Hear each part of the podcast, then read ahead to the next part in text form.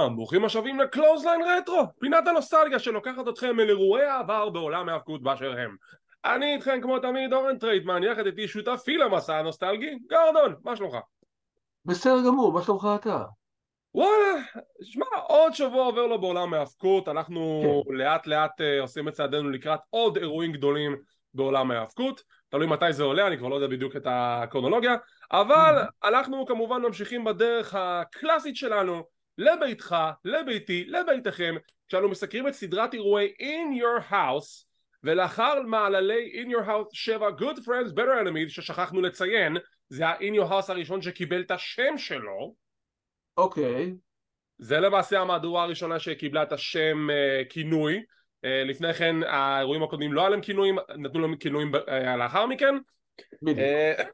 אבל לא, Good Friends, Better Enemies, זה היה בעצם המהדורה הראשונה של In Your House שהיא סיימת המספרים, עוברים עכשיו לכינויים בלבד, ועכשיו אנחנו באים לאירוע אחר מכן. עכשיו, אתם מכירים את הקרונולוגיה שבדרך כלל יש כאילו In Your House, אירוע גדול, In Your House, אירוע גדול, פה אמרו, לא, נעשה עוד In Your House אחרי זה, זה קוראים לנו In Your House, Beware of Dog, ויש מאחוריו סיפור מאוד מאוד מעניין, ואנחנו כבר נתעמק בו, אבל לפני כן, גורדון, מה דעתך על השם, Beware of Dog? אני מניח שבעברית היית מתרגם את זה כזהירות כלב נושך? כן, זה מה שרואים ברוב השלטים בארץ. אני מניח שכן, זה שם סביר, למרות שעכשיו כשאנחנו יודעים מה קורה שם, אז צריך לקרוא לזה In Your House Beware of Dark, או בעברית האפלה הגדולה. אז האירוע הזה מתקיים בדרום קרוליינה, אבל אנחנו כבר ניכנס לזה ישר. זה מתקיים בשני מקומות. למה שני מקומות? האירוע הראשון התקיים בפלורנס, דרום קרוליינה, לעיני 6,000 אנשים, ומה שקרה זה כך, היה את הפרי-שואו, היה את הקו הראשון, ואז הפסקת חשמל כתוצאה מסופת רעמים מאוד מאוד חזקה שהתרחשה באזור, מה שגרם לאירוע בעצם לשבות, אבל זה לא שהוא לא התקיים, הוא התקיים פשוט בחושך. היו את הקרבות בחושך, תרתי משמע הם דארק מאצ'ס, זה נורא מצחיק, כי בוויקיפדיה זה גם רשום ככה, דארק מאצ'ס, כי זה שקרה דארק, והחשמל חזר בדיוק שהגיע הקרב המרכזי. אז מה עושים? מקיימים עוד אחד. אז קיבלנו גם את In Your House, Beware of Dog 2, Electric Boogaloo, והוא התקיים בצפון צ'רלסטון, דרום קרוליינה, לעיני 4,500 אנשים, ששם למעשה קיבלנו את הקרבות שקיימו בחושך, אבל קיימו את זה בעצם בנפרד בו. אז פתרון מאוד יצירתי יש לומר. פתרון מאוד יצירתי, אחת מהחלטות הבוקינג השתנתה כתוצאה מהדבר הזה, אנחנו נדבר על זה בהמשך, וזה נורא מצחיק, כשאתה רואה את זה בנטוורק, אז הם בעצם התחילו עם האירוע הראשון, ואז שהמיין אבנט הסתיים, עוברים לאירוע השני. בדיוק. מצחיק. כל מילה. כן, תשמע, אתה יודע, דברים לא צפויים, מן הסתם, אתה לא צופה מראש. כמו תקלות חשמליות מהסוג הזה, שהופכות את כל האירוע שלך לסוג של מסיבת הפתעה כפויה, שאין לך אור, אתה חסר מאור. אז אנחנו בתקווה שזה גם לא יקרה לנו, בזמן שאנחנו נקליט את ההסקט הזה, חס ושלום, ובואו ניכנס לשאר העניינים. קודם כל, free for all, הקרב שהתקיים לו בפרי-שואו בחינם, למי שרכש את ה-pay-per-view וגם מי שלא רכש כי זה היה בחינם, בגלל זה קראו לזה free for all, ושם קיבלנו קרב על אליפות הזוגות בין אלופי הזוגות החדשים The Godwins שניצחו את הבאלי דאנס במדיסון סקוור גארדן המפורסם של ה-curtain call והם נלחמים נגד ה-smoking guns. עכשיו, עוד משהו שהתרחש מאז מאורעות In Your House Good Friends Better Enemies זה שסני, אחרי שהבאלי דאנס הפסידו את אליפות הזוגות, זרקה אותם לקרשים, להשפטות, וחברה לגאדווינס. אז היא סוג של הייתה עשתה פייסטרן בערך. כן, כן, היא רודפת אחרי התארים. בדיוק, אז היא חברה לגאדווינס, פיניאס נשק אותה באותו קרב מפורסם שהם זכו באליפות הזוגות, וזה הוביל אותם לקרב נגד אלופי הזוגות הקודמים, The Smoking Guns, שפינו את האליפות בגלל פציעה, הובטח להם קרב חוזר, עכשיו יש להם קרב חוזר. בדיוק. עכשיו רגע, הם נכנסים לקרב הזה בתור פייסים.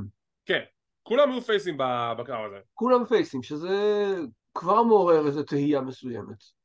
ואז, כשמתחיל הקרב, בילי גן תופס את סני, מנשק אותה, פיניאס בהלם, בארגן מגלגל אותו לספירת 3, והי... לא מגלגל, לא מגלגל. מה עושה? סופלקס אחורי לגשר. סופלקס אחורי לגשר, נכון, אתה צודק. וספירת 3, זה סמוקינג גאנז אלופי זוגות החדשים, ורול לאחר מכן, סני עוברת לסמוקינג גאנז. כן, הפתעה, הפתעה, הפתעה. אשכרה מינוח גולד דיגר, זה מה שמתלבש בסיטואציה הזאת. זה מה שעולה לכאן. כן, כן. שברה לפיניאס את הלב בפעם השנייה. טוב. הקרב הראשון של הערב, במהדורה הראשונה של Beware of Dog, קיבלנו את Hunter Hearst Helmsley נגד Wild Man Marc Mero. כמה דברים לגבי הקרב הזה. קודם כל, ג'רי לולר היא חתיכת מטרידן, המלווה של Hunter Hearst Helmsley, כל פעם הוא מגיע לזירה עם אישה אחרת, ככה גם הסיפור עם סייבל התחיל, כבר נתעמק בזה. היא יושבת ליד ג'רי, וג'רי לא מפסיק להטריד אותה. For the love of God, אפילו וינסקמן באיזושהי נקודה אומר לו, ג'רי חלס. לא הייתה התקופה, מישהו יגיד.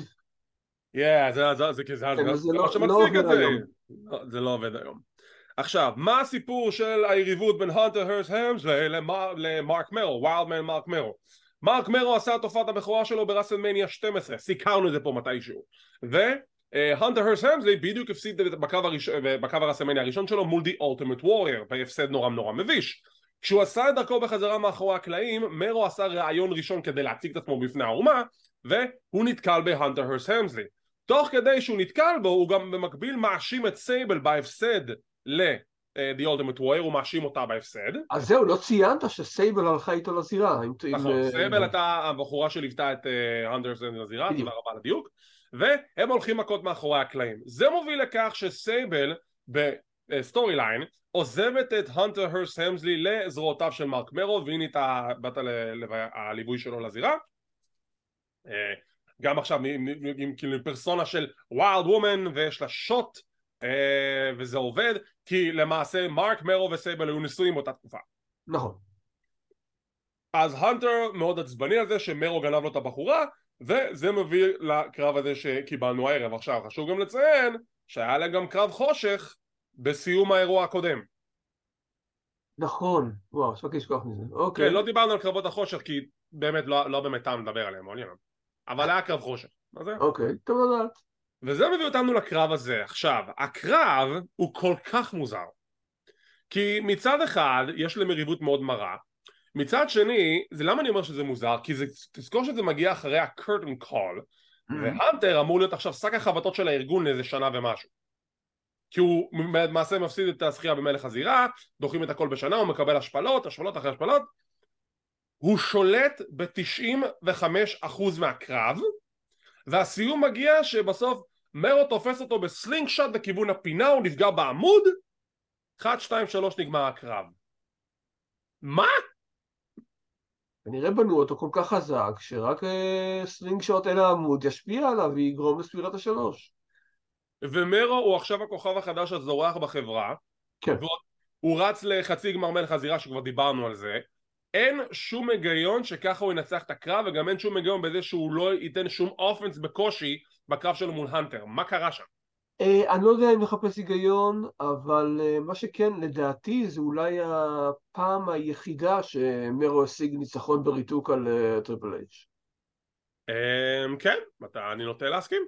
כי לאחר מכן... אז זה היה בדרך כלל טריפל אייץ' רצוף, או מרו מנצח בשלל דרכים שאינן ריתוק. נכון, וכשנגיע ל-In Your House עתידי, אנחנו גם נדבר על זה בהמשך. אז זה הספתח, ואז הפסקת חשמל. חוזרים בדיוק לפני הקרב המרכזי, יש לנו רעיון עם מחנה קורנט. הרעיון דווקא מגיע בדיוק לפני הפסקת חשמל, אז חשוב לדייק בזה.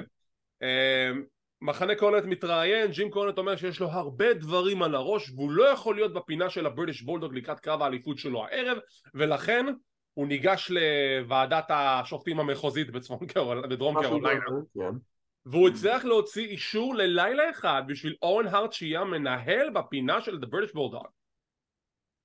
זה יצירתי, זה עוד משהו למייקלס לחשוש מפניו, אבל לא אגיד לך שאני חושב שהאורן ניהל טוב.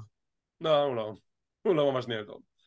ועכשיו יש לנו הפסקת חשמל, והשידור בנטוורק חוזר בדיוק כשהקרב המרכזי מתחיל. עכשיו, הפתיח של האירוע זה השערוריה ששון מייקלס עשה באירוע שעבר, ועכשיו אנחנו נגולל את הסיפור מה למעשה קרה שם. לצופינו האדוקים ולמאזינינו האדוקים, סליחה, סיפרנו שבאירוע הקודם בריטיש בולדוג היה עצבני מאיזושהי סיבה שאנחנו לא מודעים אליה, והוא ניסה לתקוף את שון מייקלס. הוא ניסה להיכנס לחדר הלבשה שלו, הוא ניסה לתקוף אותו בסיום הקרב שלו מול דיזל, לא יודעים מה קרה, לא יודעים מה יש שם. מה הסתבר? בולדוג היה עצבני בגלל שלטענת אשתו דיינה, שון מייקלס ניסה להתחיל איתה, או שניסה לעשות איזשהו סוג של הטרדה מינית, אבל הם לא אומרים הטרדה מינית, he tried to do some kind of a passive move, משהו כזה. אוקיי. ואז, כשזה בעצם הסיפור שמתגולל למשך כמה שבועות, יש להם כזה stare-off, face to face ב-Monday Night Raw, ודיאנה אומרת שאתה יודע מה ניסית לעשות, שון, אתה ניסית להשתמש בי, שון מייקלס אומר בתגובה, ואני אומר את זה עם כל הכבוד, do not flatter yourself. ובולדוג תוקף אותו ושם כסח. עכשיו... ודיינה סותרת לו. ודיינה סותרת לו כמובן, ואז הוא אומר, I wouldn't hit a woman, והוא מכה את ג'יימס קורנט, ואז בולדוג תוקף אותו וזה. מגיעים לקרב הזה, עכשיו, קודם כל, מבחינת הסטורי ליין, מספיק שעוריה בשבילך? מספיק סטורי ליין חזק בשביל להציב את בולדוג בתמונת אליפות העולם? ככה. ממש ככה. לא, כאילו... שוב, יחסית לאותו הזמן, אני מעביר את זה, בסדר. אין לי בעיה. תראה, סטורי ליינים כאלה בדרך כלל לוקחים מעולם מהמציאות שאנחנו חיים בה. יש, אני לא יודע באיזה נקודה בחברה וינס רוסו היה קשור, אבל רשום על זה וינס רוסו all over. אפילו אם הוא לא בחברה, זה רשום עליו שם. כי רק בנוסף, רגע, שנייה, פרט על ברט הארט בספר שלו שכותב, לפני האירוע, ניגשנו, לפני שזה היה בשלבי כתיבה מוקדמים, ניגשנו לווינס, לפני שנכנסנו, אמרתי לדיינה, אל תגידי לווינס שאת מוכנה לעשות הכל, כי הוא יסדר לך שתעשי גלגלונים בדרך לזירה. אמרה דיינה בסדר, נכנסה לחדר ואמרה לווינס, אני מוכנה לעשות הכל. תשמע, דיינה, כבר דיברנו על זה בעבר, ועם כל ה... with all due respect, דיינה היא לא שחקנית, היא לא הייתה טובה בזירה מבחינת הסגמנטים, בדיוק. זה אף פעם לא עבד, לא משנה באיזה סטורי ליין. אז יהיה, זה מה שקיבלנו. It is what it is. והגענו לקרב המרכזי כל כך מהר. שון מייקלס נגד בריטיש בולדוג. שני פתאום מרכזי. כן. בריטיש בולדוג נגד שון מייקלס לאליפות ה-WWF, ולפני שהקרב מתחיל, קלרנס מייסון, העורך דין הידוע של בולדוג ואורן, מודיע שיש לו באמשל, הם הודיעו שיש להם איזושהי פצצה להכין לשון מייקלס, וזה למעשה כתב תביעה, הם הולכים לתבוע אותו, this is a subpoena, והאשמה היא unprofessional conduct, משהו כזה? משהו כזה. כי זה לא היה sexual harassment, הם מעולם לא אמרו sexual harassment, הם אמרו unprofessional advancement, הם נסו ממש ללכת מסביב למילה הזאת. בדיוק. כדי להימנע מאשכרה להגיד את המילים הספציפיות האלו, מייקלס קורא את הדף, קורא אותו לגזרים, זה אמור לזעזע אותו, לא כזה זעזע. לא, אנחנו ראינו את זה בעניין הרמס הקודם, זה לא זעזע אף אחד, כשעושים את זה פעם שנייה. מתחיל הקרב, זה בולדוג נגד שון מייקלס, אתה יודע שאתה הולך לקבל פה קרב טוב, וקיבלנו פה קרב טוב. גם היו כמה נקודות שאון הרד ניסה להתערב לאורך הקרב, וזה לא ממש עזר לו. הקרב היה, אם אני זוכר נכון, קרוב ל-40 דקות, יש מצב? להערכתי, קרוב לחצי שעה אני חושב. חצי שעה. והסיום מגיע בצורה מאוד מאוד מפתיעה שבולדוג נתקע בפינה, מייקלס תופס אותו, עושה ג'רמן סופלקס, ומעמדת הג'רמן סופלקס, השופט סופר לשלוש, 1, 2, 3, שכחתי לציין. שנייה לפני שהנקודה הזאת מתרחשת, בולדוג נתקע בארל הבנר, מעיף אותו מהזירה, אני יכולתי שווה שהוא הרג אותו, באותו רגע. באמפ מטורף של ארל הבנר שהוא לוקח מחוץ הזירה. אין סופר. ואז מייק יולה, השופט השני, נכנס לזירה, הוא סופר את הכתפיים של מייקלס, כי מייקלס שהוא עושה את הג'רמן, הכתפיים שלו כביכול על המזרן, ואני לא ממש... הייתי שם קצת באוויר, אבל נגיד. אז הוא סופר את הכתפיים של מייקלס, 1, 2, 3, בריטיש בולדוג מנצח באליפות ה-WWF. מה קרה פה? אבל אז ארל הבנר, מסתבר שהוא כבר קם לתחייה, הוא רואה את הכתפיים של בולדוג מוצמדות, אז הוא גם סופר ל3 באותו רגע שהוא חצי מאולף, הוא מכריז, לא, לא, שון מייקלס ניצח. רגע, מה קורה פה? דרך אגב, אם אני זוכר טוב, הבנר בכלל לא היה בזירה. הוא היה, הוא כזה, עמד כזה מחוץ הזירה, אבל הוא כזה נשען פנימה בשביל לספור את השלוש. אבל... לא ראיתי לזה אפילו. אוקיי. בזווית העין שלו, הוא רואה את הכתפיים של בולדוג. נכון, בזה יש היגיון, לא אומר שלא. אז מה קורה? הוא מכריז שהוא זכה, הוא מכריז שהוא זכה, זה רול רמבל 94 all over again. רק יותר קצר, כן. יותר קצר, דיינה לוקחת את האליפות של ה-WWF, מחזיקה אותה באוויר הפוך, כי reasons, ואז גרילה מנסון מגיע, נשיא ה-WWF, לוקח את האליפות ממנה, נכנס לזירה, מדבר עם השופטים, והוא מכריז שההחלטה היא תיקו, it's a draw, בגלל שהכתפיים ששני המתחרים היו על הקרקע, אז הקרב הוכרז כתיקו. כי שאתם יודעים, אם יש טקו, האליפות נשארת אצל האלוף. שון מייקלס עדיין אלוף ה-WWF, וזה סיום האירוע. כן. ציון מיוחד, אתה יודע זה? שזה... לא, לא באמת. לא, תראה, זה נראה כאילו... כאילו רצו לתת משהו שייתן לבולדוג תואנה לקרב חוזר. והוא קיבל את זה. והוא קיבל, כן, אבל... זה נראה כאילו רצו לתת לו משהו יותר מזה. ומייקלס אמר לא, פה אני שם את הגבול, אני לא יכול לתת לו לנצח אותי בשום דרך. זה גם מתאים למייקלס של אותם הזמנים. זה הכי קרוב לניצחון שהיה לבולדוג על שון מייקלס בכל הקריירה שלו. יש לך קצת טעות, לבולדוג יש ניצחון בפסילה על מייקלס. בפסילה, מתי? כן. אני אגיד לך מתי, באזור 92. אוקיי, אתה יכול גם לתת לו את הניצחון בסרווייבר סיריס 94, למרות ששניהם הודחו מהקבוצה, אבל הקבוצה של רד לניצח. אני לא רוצה לדבר על זה עכשיו. אוקיי, אז הטקו התקבל, שון מייקלס עדיין האלוף. עכשיו, אם תשים לב לריפליי, הכתפיים של בולדוג על הקרקע, אבל אתה יכול לראות לשנייה הוא כזה, אמר לעצמו בראש, יש מצב שאולי נמרים פה את הכתף, כי הוא זז בסנטימטר, אתה רואה את זה, אתה רואה מה צריך, אתה אומר לעצמך, יש מצב שהוא שקע להרים את הזרוע. אתה רואה את זה. טוב, עכשיו, מה קורה לאחר מכן? כמו שאמרנו, אז האירוע הסתיים באותו יום, היו קרבות שהתקיימו, אבל היו בחושך, ואנחנו עכשיו נקבל אותם בגרסה שנייה, כי כמה ימים לאחר מכן, יומיים לאחר מכן, עשו אירוע שני, מי שיכול להגיע, הגיעו 4,000 אנשים, כמו שאמרנו, 4,500, במקום ה-6,000, הגיעו לצפון צ'רלסטון בדרום קרוליינה, וקיבלנו את שלושת הקרבות שהתקיימו בחושך, קיבלנו אותם פה. אז הקרב הראשון, Stone Cold Steve Austin נגד סביו וגה ב-Caribbean Strap Match. מה החוקים ל-Caribbean Strap Match? זה כמו כל Strap Match, for the love of God. פשוט שמו את התואר קריבים על התואר של זה. עכשיו, בדרך כלל, יש כאילו קרבות Strap Matches שזה רק שני אנשים קשורים ברצועה אחת ואז הם הולכים מכות, אבל פה עושים את הסטיפולציה. לא, אתה גם צריך לגעת בכל אחד מהפינות. אז אם אתה נוגע בארבע פינות ברצף, אתה זוכה בקרב. אוקיי. עכשיו אני שואל, רגע, פה אוסטין כבר סטון קולד? כן, פה כבר אוסטין אימץ את הכינוי של סטון קולד, אבל הוא לא היה לגמרי סטון קולד, הוא פשוט אימץ את הכינוי, וכשבוע לפני הקרב, טדי ביאסי מתעצבן על סביו וגה, והוא אומר, טדי ביאסי היה מנהל של סטון קולד באותה תקופה, והוא בא ואומר, אם סטון קולד מפסיד, אני עוזב את ה-WWF. I quit, I'm gone. עכשיו, קודם כל, עם סטיפולציה כזאת, איפה לעזאזל היו שאר חברי תאגיד מיליון הדולר, כי זה עדיין, it was still was a thing. איפה טטנקה? איפה קאמה? איפה אקספאק? כולם באותו מקום שבו היו כל הפייסים שלא יצאו לעזור לטייקר ברמבל 94. אובליביאן. הם כנראה הבינו עזוב, עדיף שדיביאס ילך. עכשיו, סטיפולציית ארבעת הפינות, זה משהו שהיה ב-WCW או ב-NWA? שאלה טובה. ממה שאתה יודע, ממה שאתה מכיר. מה שאני יודע, אני חושב שגם אם זה היה, קודם כל זה נקרא בול רופ מאץ'.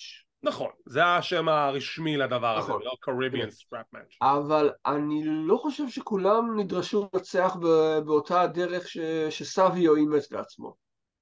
אז זו הדרך שהחליטו ב-WWF לעשות את זה. עם השנים זה קצת התפתח יותר, כי אז הם שמו כזה שני פנסים, ואם אתה אחד מהם נוגע אז פנס שלא נדלק, ואם זה נוגע אז הפנס שלא נדלק, עכשיו, וכמו שעשועון. וכמו שעשועון. עכשיו, החוק היחידי שזה נוגע לארבעת הפינות, זה שאתה חייב לגעת מהם ברצף. אם הרצף נקטע מאיזה סיבה כזו או אחרת, אז לא, מוחקים את הרצף, השופט מחליט שמוחקים את הרצף, מתחילים מחדש. יאו. בסדר, שיהיה. זה קצת. סטופד. I'm just saying. אי אפשר שיהיה עידן נקי מטיפשות לגמרי. נתנו לך פה את זה כדי ש... עכשיו, לגבי הקרב. אחד מהדברים שאני מתבאס על הפודקאסט הזה, זה שעומר ברקוביץ' לא פה, דוקטור עומר ברקוביץ'. למה אני מתבאס? כי כשאנחנו מדברים על מורשתו של סביו וגה, אז יש קרב אחד, והוא יודע את זה, שזה יש קרב אחד באתר שהוא הכי אוהב, באחרי השם שלו כרגע, קייג' מאץ'. כן, וקייג' מאץ'. שדירג את הקרב הזה בתור אחד הקרבות הטובים של סביו וגה. וזה הקרב הזה. הקרב שלו מול סטון קולד סטיב אוסטין בסטראפ מאץ' היה קרב לא רע בכלל. אני פחות התחברתי, כי בכל זאת אני לא... אין לי יותר היאבקות בסוג הטהור יותר, ולא צריך לגעת בה או לשים את היריב על. וזה פחות בשבילי, מה לעשות. עדיין הקרב בשביל משהו היה בסדר, אתה רואה שהקהל כן התלהב מהקטע של הגעת בארבעת הפינות. הסיום מגיע בסוף שסטון קולד גורר את סביו לכל אחד מהפינות, הוא נוגע בפינה, אבל הסביו מאחוריו גם נוגע בפינה, אז הרצף תופס לשניהם. לפני שהוא מגיע לפינה האחרונה, די ביאסי אומר לו, יא אבא, אתה לא רואה מה הוא עושה, הוא נוגע בפינה בדיוק מאחוריך. סטון קולד מנסה לעצור אותו, הוא מנסה לתפוס אותו, הוא מנסה למשוך אותו אליו, שזה פשוט נראה טיפשי, ואז תוך כדי שהוא משוך אותו אליו, סביו מזנק מעל סטון קולד סוג של, ונוגע בפינה לפני סטון קולד, סביו נוגע בארבעת הפינות לפני כולם, סביו זוכה, טדי ביאסי is gone. ואז סטון קולד פשוט עוזב, לא אכפת לו, והשיר של סביו מושמע, והוא אומר, לא, לא, לא, לא, בוא נשמיע את השיר האחר שהכנתי. נה, נה, נה, נה, נה, נה, נה, נה, תקופה של אז כבר אמרנו, כן, אז זהו. עכשיו, מבחינת הבוקינג, גם הקרב הזה הסתיים עם אותה תוצאה כמו שזה היה בקרב החושך באירוע הקודם. הסביו וגה ניצח, וטדי ביאסי עוזב לשדות הנהדרים של WCW, לשדות הירוקים, ירוקים מכסף, כי הוא קיבל הרבה כסף על זה. כן, אוקיי. ומטדי ביאסי, The Million Dollar Man, הוא נהיה בזיליונר טד. אני זוכר ביליונר טד, או שביליונר טד זה קרנר. זה ביליונר טד, אני קורא לזה בזיליונר, כי זה יותר משעשע אותי. טוב. הקרב הבא, הקרב שלא הוכרז, הקרב שקיבלנו בהפתעה, ואנחנו כבר די רגילים לראות אותו צץ כזה בשנות ה-90, שון מייקלס נגד מחשב. וואה, המחשב לקח בגדול. זה לא הפעם הראשונה שאנחנו רואים את שון מייקלס מתמודד מול האיום הכי גדול בקריירה שלו, וזה מחשב PC משנות ה-90, שהוא צריך לראות, להיכנס לצ'אט של אמריקה אונליין, והוא לא יודע איך לעשות את זה. זה כל פעם מצליח מחדש. אין לו מושג. סליחה, קרב הבא, יוקוזונה נגד the man they called Vader. מה הסיפור? כמו שכבר דיברנו במספר הורים לפני כן, רמבל 96, ויידר עושה את הופעת הבכורה שלו ב-WWF בזמן קרב הרואל רמבל, והוא מכיד ללכת מכות עם החבר שלו לפאקשן, למחנה קורנט, יוקוזונה. אני גדול, לא אני גדול, שנינו גדולים, בוא נלך מכות. והם לא אהבו אחד את השני ישר מההתחלה. כשזה נגע להחלטה לגבי מי ג'יימס קורנט, מי ג'ים קורנט מגבה, הוא החליט לגבות את ויידר כי הוא הצעה צורה חדש בשכונה שלו. יוקוזונה נורא נעלב מזה, והוא עושה פייסטון כתוצאה מכך, יש להם קרב ברסלמניה 6-man tag, לא משהו. משם ויידר תוקף את יוקוזונה באיזה פרק של Monday Night Raw ושובר לו את הרגל, הוא צריכים מלגזה בשביל להוציא אותו משם. משם עברנו ל-In Your House הקודם, שם ויידר ניצח את רייזר רמון, ו... בסוף הקרב דארק הנדריקס מודיע לג'יימס קורנט ולוויידר שיוקוזונה יקבל את הקרב שלו ב-In Your House הזה. הקרב בסדר, זה שני אנשים גדולים, מה הם כבר יכולים לעשות? תראה, כשהקרב יצא מכל הסטולינג הזה שהם עשו בהתחלה עם הכביכול ניסיונות לפוטבול טאקל, זה היה לא רע. כן, חשב המגבלות של יוקוזונה שאז כבר נסק למשקל די כביר. כן. אז אין לי יותר מדי דברים רעים לומר על הקו הזה. אני איתך, אני חושב שדבר כל הקו הזה שירת את המטרה שלו בשביל מה שזה היה. הנה הטוויסט, בלילה הראשון יוקוזונה ניצח. בדיוק. פה יוקוזונה מפסיד, וויידר שובר לו את הרגל עוד פעם. אתה מנבס. כן, אבל איזה סיבה, זהו. יכול להיות שבגלל שזה היה קרב חושך, אז לא היה להם אכפת מהתוצאה, אז יוקוזונה ניצח בשביל לרצות הקהל? אין לי מושג. לי פשוט בוויידר, כאילו אני מבין למה ויידר ניצח, כי אם אתה עכשיו הולך לבנות אותו, אז ויידר צריך לנצח, אבל באס עלי ליוקוזונה. אמת, מסכים איתך. ועכשיו לצערנו שני הענקים האלו כבר לא איתנו. יש לנו פרסומת של מלך הזירה, כשרואים את ג'רי לולר מתעלל באיזשהו מלצר או בבית או משהו כזה, עם איזשהו ארוחה שהוא אוכל, ואז הוא נחנק ומגיע לגן עדן, ואז אומרים לו לא, לא, זה גיהנום. למה? כי יש שם את כל המלכים האמיתיים של פעם, אלוויס ופרעה וכולם מרביצים לו, ואז הוא אומר, ראה אחד, אם זה גיהנום, איפה השטן? ואז אומרים את וינסק ון בתור The Devil. מאוד מאוד משכנע, אבל אני בטוח שהיה מעדיף להיות שם מאשר לעשות משהו עשה במציאות ולהתאבק מול ווריור. דיברנו על זה. והגענו לקרב האחרון באירוע. קרב ארון מתים, הקסקט מאץ' על האליפות הבין-יבשתית בין גולדאסט לאנדרטייקר, סליחה, לדי אנדרטייקר. מה הסיפור? אני אפילו לא זוכר מה הסיפור. איך זה הגיע לנקודה שטייקר נלחם נגד גולדאסט על האליפות הבין-יבשתית? כי אני לא זוכר אם באותה נקודה כבר התחיל החיבור של גולדאסט עם מנקיינד, או שזה הגיע אחרי הקרב הזה.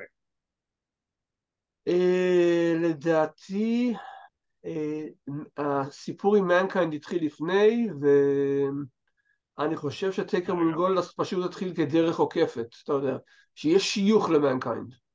אני כן זוכר איזשהו סגמנט ברוע שטייקר שוכב בארון מתים, והוא אומר, אני שוכב בארון הזה כדי להמחיש לגולדאסט את העתיד שלו, ואז מנקיינד תוקף אותו שהוא בארון, זה אני זוכר.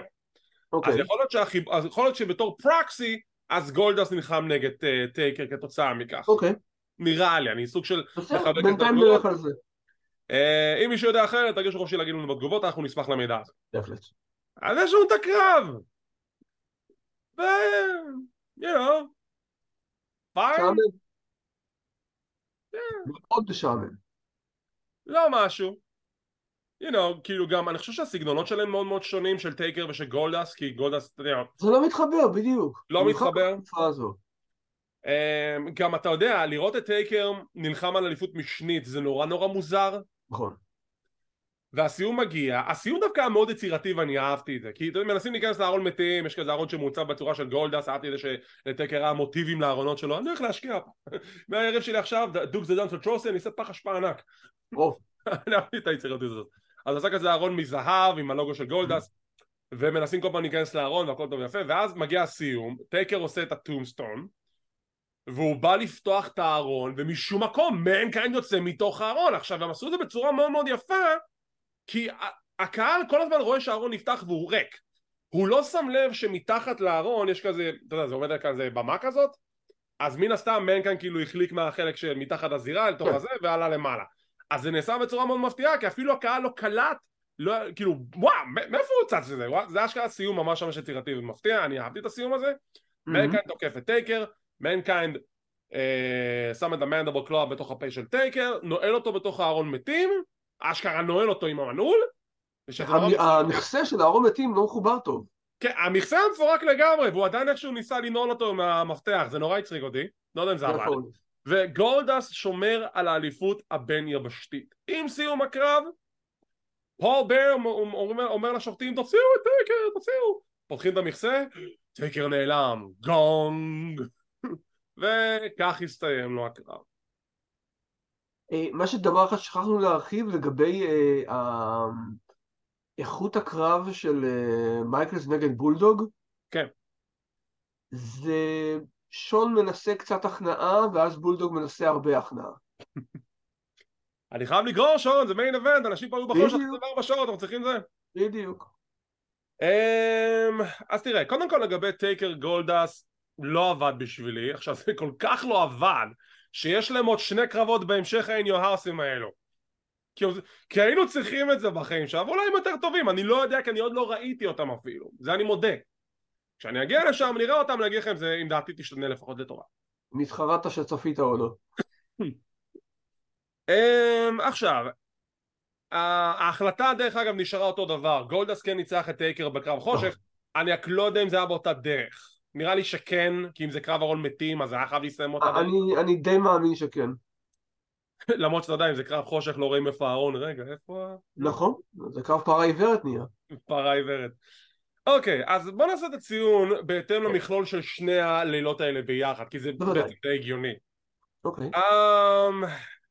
בעוד התחשב בעובדה שבשבילי ה-redeeming quality היה main event באירוע של 7, של Good Friends Better Enemies, פה אני כזה נוטה אפילו לרדת יותר למטה. היא מצויה למטה, כן. כן, אז בוא נתחיל איתך, מה הציון שלך לאירוע של Beware of Dog 1+2? התחשב בעובדה שהיו שם אנשים, כל המתאבקים הגיעו, הזירה הוקמה, אני נותן להם 1. יחד עם כל המאמץ שבכל זאת היה בזירה, וויידר יוקוזונה שבכל זאת היה בסדר, אני מעלה את זה 2. שמע, אני בדרך כלל לא כזה אכזרי, אבל אני איתך. 2/10, זה פשוט, הם יכלו לעשות דברים הרבה יותר טובים, כי בוא נסתכל על זה עוד פעם, זה לא הרבה קרבות, אבל בוא נסתכל על זה בריפוף זריז. הפרי-שואו, אפילו כאילו קרב, הוא היה כאילו את הסגמנט, לא היה ממש קרב בין השני הצוותים האלו. הקרב הפותח, למה לא לעשות את זה יותר תחרותי, אין לי מושג. נלך ללילה השני, סטון קולד סאביו וגה, זה אולי באמת הקרב של הערב לצורך העניין, באמת חשב מה שקיבלנו באותו מכלול של ערבי הפקות. ויידר יוקוזונה, גם כן יחסית היה בסדר. אתה יודע מה, אני אעלה את זה 2.5 אפילו, רק בשביל היוקוזונה וסאביו. לך על זה. גולדאסט טייקר לא, והמיין אבנט, כאילו בסדר, it was good for what it was, אתה יודע מה, אני סוגר 3, תכף 3/10. יצאת יותר רחמן ממני. אוקיי, אז אני 3/10, גורדון יותר אכזרי ממני, 3/10, כאילו 3 קרבות יחסית בסדר באירוע הזה, אבל עדיין... אם תשים לב, זה גם קרבות גימיק, איך שהרכיבו את זה. לא, יוקוזונה וויידר, זה אחלה קרב גימיק. מה שכן. מעבר לזה. הקטע הוא זה שכשמסתכלים על המגמה של In Your House'ים, אז המטרה זה לתת אירוע, מחיר יותר נמוך, וכדי שימלא את החלל שבין אירועים הגדולים. סבבה. אז אתם רוצים שבמקום שאני אשלם $50, אני אשלם $15-$20, פיין.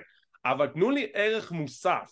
בדיוק. לא הגיוני שגם בערך של $20 לאירוע, אני אקבל רק קרב אחד שהוא בסדר, ושאר הקרבות זה כאילו קרבות שהם... פה נגיד קיבלנו 2 שהם בסדר ואחד שהוא בנה והשאר זה... כן, כן, אני מבין אותך. אני רק יכול לקוות ששאר המהדורות של In Your House, ככל שאנחנו מתקדמים בדרך הזאת, לא יחזבו באותה מידה. כי אם אני זוכר נכון, סיכרנו לפחות 1 או 2 בדרך הרצופה שלנו, סיכרנו את In Your House Bad Blood, שם נתנו לזה גם כן איזה 3 או 4 מתוך 10, אם אני זוכר נכון, רק בגלל המיין אבנט. יכול להיות, אתה זוכר את הדברים האלה. לא, צריך לרפרף בזיכרון, אבל אני כן זכרתי שכאילו באותו אירוע, כאילו רק המיין אבנט אשכרה משהו, אז אתה יודע, אני נוטה לחשוש שאולי באמת כל האירועים הם ככה, ולא באמת קיבלנו ערך מוסף בשאר האירועים האלו? אני לא יכול להבטיח לך שיהיה טוב. אתה לא יכול להבטיח לי, אז אני כבר... לא, אתה רוצה לנטוש עכשיו, זה הזמן. לא, אנחנו לעולם נוטשים, אנחנו נתמודד עם הסבעה הזאת. טוב, ועם זאת אנחנו נסיים להפעם, מהדורה קצרה הפעם, אבל היי, it is what it is. תודה רבה לגורדון שהצטרף עליי פעם נוספת למסע הנוטלגי האכזרי והמפרך שלנו. אנחנו נמשיך במגמה הזאת שנסקר את In Your House 9 International Incident, כי זה החתיכת תקרית בינלאומית. תודה רבה לכם על כל השיתופים, כל הסאבסקרייבים, כל הפרגונים, כל הלייקים, ואם אתם רוצים להישאר מעודכנים ולראות מתי אנחנו מעלים את הפינות האלו, תחצו על הלייק, תירשמו לערוץ, תחצו לפעמון לקבל עדכונים, זה חינם, זה לא עולה כסף. כמו כן אנחנו זמינים בפודקאסט קלוזליין, אנחנו באפל אייטונס, פודבין, ספוטיפיי, גוגל פודקאסט, אודיו אדבול, סאונסטור ועוד רבים טובים. לא לשכוח, אנחנו גם ב-X, לשעבר, טוויטר, טיק טוק, אינסטגרם וכל מידי חברתית באשרי. תודה רבה שצפיתם, שמחים שהאזנתם, מקווים שנהנתם, ונתראה בעוד פינה של קלוזליין רטרו.